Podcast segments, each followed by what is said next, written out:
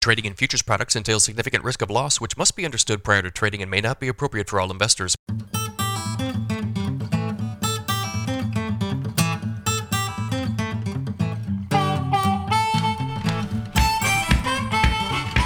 Good morning, everybody. It is Wednesday, July 6th. 5:57 a.m. Central Time as I speak here.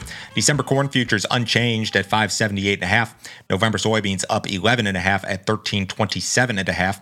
September Chicago wheat up 16 at 823. September Kansas City wheat up 10 and a half at 872 and a half. September spring wheat up 3 cents at 893. If you guys are listening on the podcast, appreciate it. Leave me a rating, leave me a review if you have not already. If you're watching on YouTube, uh, we're getting close to 6,000 subscribers. Make sure you subscribe to the channel, like these videos, leave me a comment, uh, give me a crop update, let me know what's going on in your neighborhood. If you'd like some additional assistance from me, guys, uh, go to my website, www.standardgrain.com.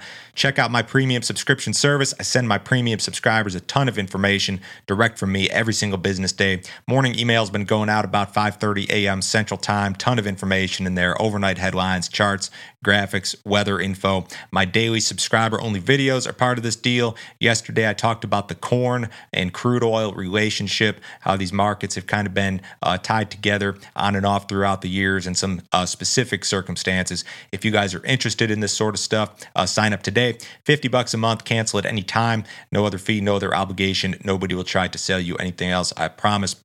Commodity markets in general fell sharply yesterday. The Bloomberg Commodity Index, which tracks a basket of commodities, uh, lost 4.5%. That's a really big move.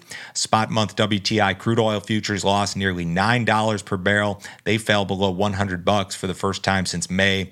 A lot of your uh, soft commodities outside of corn, soybeans, and wheat fell also. Precious metals, base metals under a lot of pressure. This appears to be a broad based liquidation event across the commodity sector, and I suppose it's fueled by recession fears. Maybe it's an unwind of the re- inflation trade. I've heard it discussed that way. But in any case, the selling in commodities is not just confined to corn, soybeans, and wheat. There are some uh, larger factors at play here. And yeah, weather is probably part of it. I, I, talked about, you know, the rains that have, have come through the corn belt and the rains that are in the forecast. And that stuff's not bullish, but I'm not sure that you can necessarily uh, say that the, the dollar and a half we just lost in new crop corn futures is is all attributed to weather. And I can't quantify that. I can't tell you how much of that is weather and how much of it is commodity liquidation. But I'd venture to say that a good chunk of it is just broad based commodity liquidation uh, concerns regarding demand for these commodities moving forward because of the recession possibility. So this is this is something that's occurring across a lot of different commodity markets. There, there, were, there was a derecho storm that blew across South Dakota, southern Minnesota, into Iowa yesterday.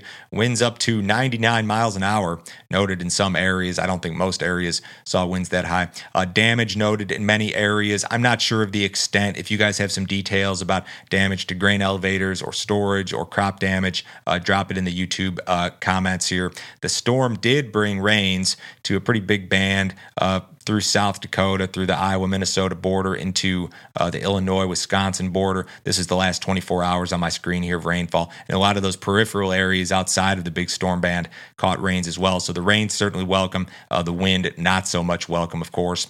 Radar this morning, you've got some rain over Nebraska, eastern Nebraska, uh, northern Kansas a little bit, uh, some small stuff over Illinois, northern Indiana, uh, parts of Ohio caught some rain here into this morning. So this is all welcome. These areas in the central and eastern Corn Belt in particular have been on the drier side, uh, certainly.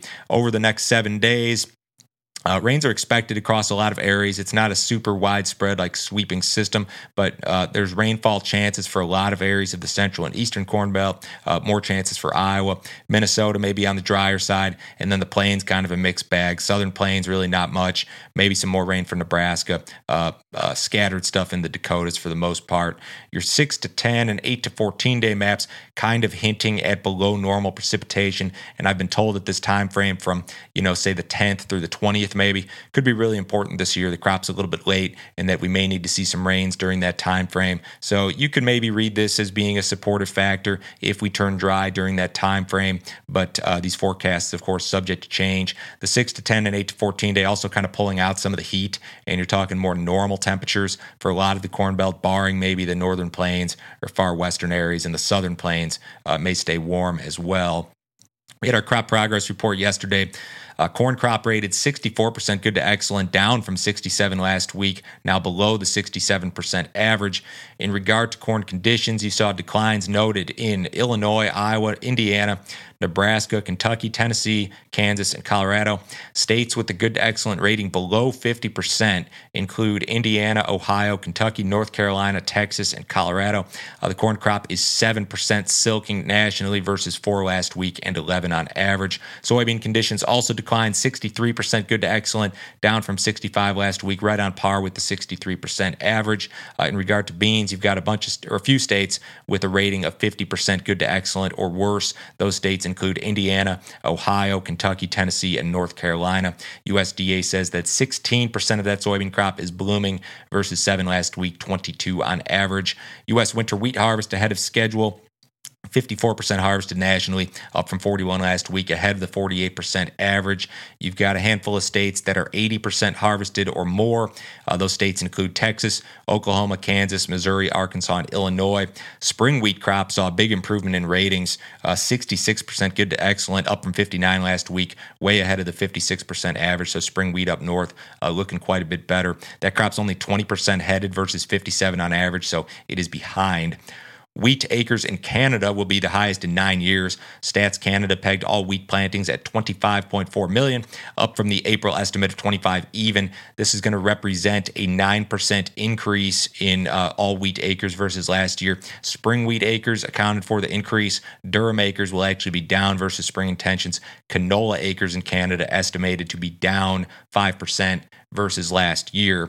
The cattle market uh, attempted to rally early yesterday. It sold off, finished the day lower, along with a lot of other commodity markets. Uh, the hog market exhibited some independent strength yesterday. The dollar is higher this morning uh, ahead of the cash open. The S&P is down six points. The Dow's down 40. Bonds off a little bit. Gold's down two bucks. Crude oil up 37 cents in the August WTI at 99.87. Have a great day, guys. I will talk to you same time tomorrow.